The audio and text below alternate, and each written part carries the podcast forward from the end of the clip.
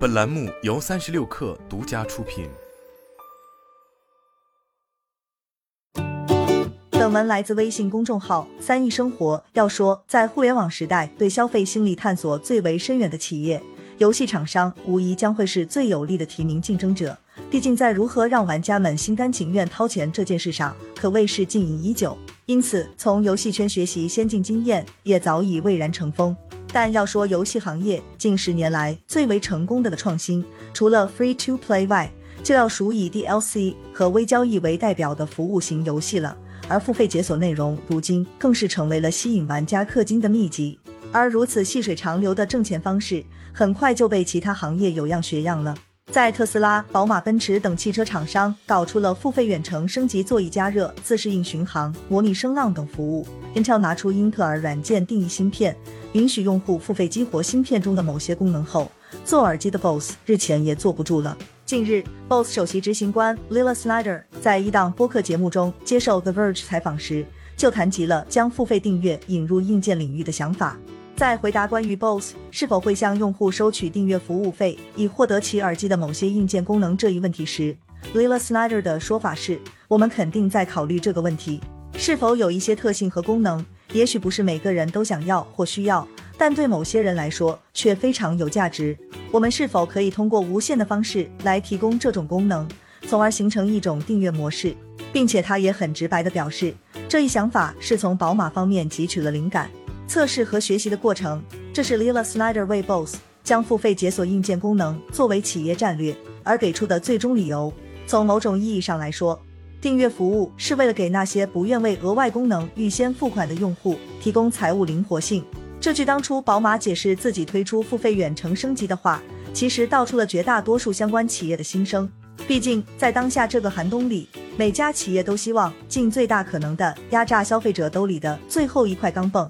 从消费心理学上来讲，付费解锁远比按硬件规格划分产品更有利可图。如果一开始就根据不同的定位推出，诸如标准版、Pro 版、Plus 版，消费者必然会根据需求和预算来决定购买哪一款产品。可如果采用的是提供统一规格的基础款，并提供后续功能的付费升级，别看只是顺序有了一点点变化，但消费者的感受却会有着天壤之别。因为在后面这一种模式下，消费者是已经拥有了这款产品，这里物权的归属从厂商变成了消费者。此时厂商提供付费升级，出于损失厌恶的心理，人是很难忍受失去一个本已拥有的东西，自然也就会有相当高比例的用户选择购买，而这就是非常典型的负向驱动。尽管说耳机与汽车在复杂度上完全没有可比性，但在耳机上能玩的操作其实也挺多。例如主动降噪、空间音频等一大串功能，都是日后可供付费解锁的。然而，从汽车行业到耳机行业，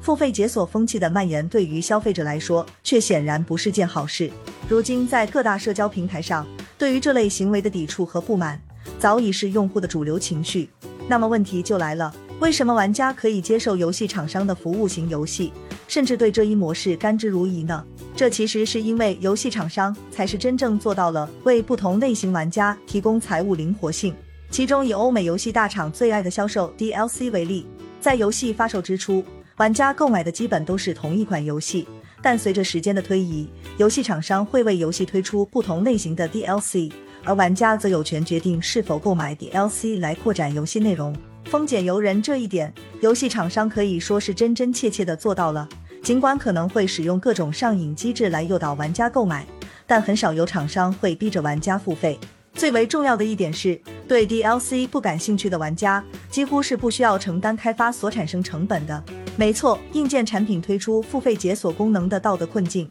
就在于会强制要求所有用户承担它的成本。即便用户对宝马的座椅加热、Bose 的耳机降噪没有升级欲望，但实际上用户在购买宝马汽车和 BOSS 耳机时，就已经为这些功能的成本付过费了，所以推出付费解锁服务。耳机、汽车、CPU 等硬件产品与游戏等软件相比，存在天然的道德风险，即无论用户想不想额外付费，生产成本都是必须承担的。而游戏等软件可以毫无负担的做付费解锁业务，关键的原因就是他们其实是在做加法。例如，游戏厂商卖 DLC，就相当于是在地基上一层一层隔出大楼，是让游戏的内容不断丰富。并且得益于以 TCP/IP 为代表的互联网通信协议，高速互联网让数据传输变得异常便捷。游戏厂商只需要将 DLC 部署到自己的服务器，等待玩家付费后下载即可。在分发方面也几乎不需要考虑成本支出。可硬件厂商是完全没有做加法的条件，总不能每次 BOSS 或宝马要推出新功能时，就得搞一次大规模的产品召回，从消费者手中回收硬件，然后再返回工厂加装相关功能吧。所以硬件厂商的付费解锁，其实只是解锁了硬件本身在出厂时就已经预置的功能。在消费者看来，硬件厂商的付费解锁实质上相当于是二次销售，是把消费者已经付钱的功能再销售一次。换而言之，如果企业想要不背负指责，就需要向消费者证明后期需要付费使用的硬件功能，并没有被计入最初的成本。可问题是，这要如何证明呢？答案其实是没有办法的，因为消费者和企业并不是平等的关系，消费者也无法参与到企业的生产过程中，只能是企业说多少就是多少。更何况，几乎没有哪一家企业会去做公开产品成本的事情，毕竟这就相当于给了竞争对手研究自己的机会。所以只能说，数字经济与实体经济是真的有相当大的区别。实体产品很难摆脱物理限制，但虚拟产品却几乎不需要顾及到这一点。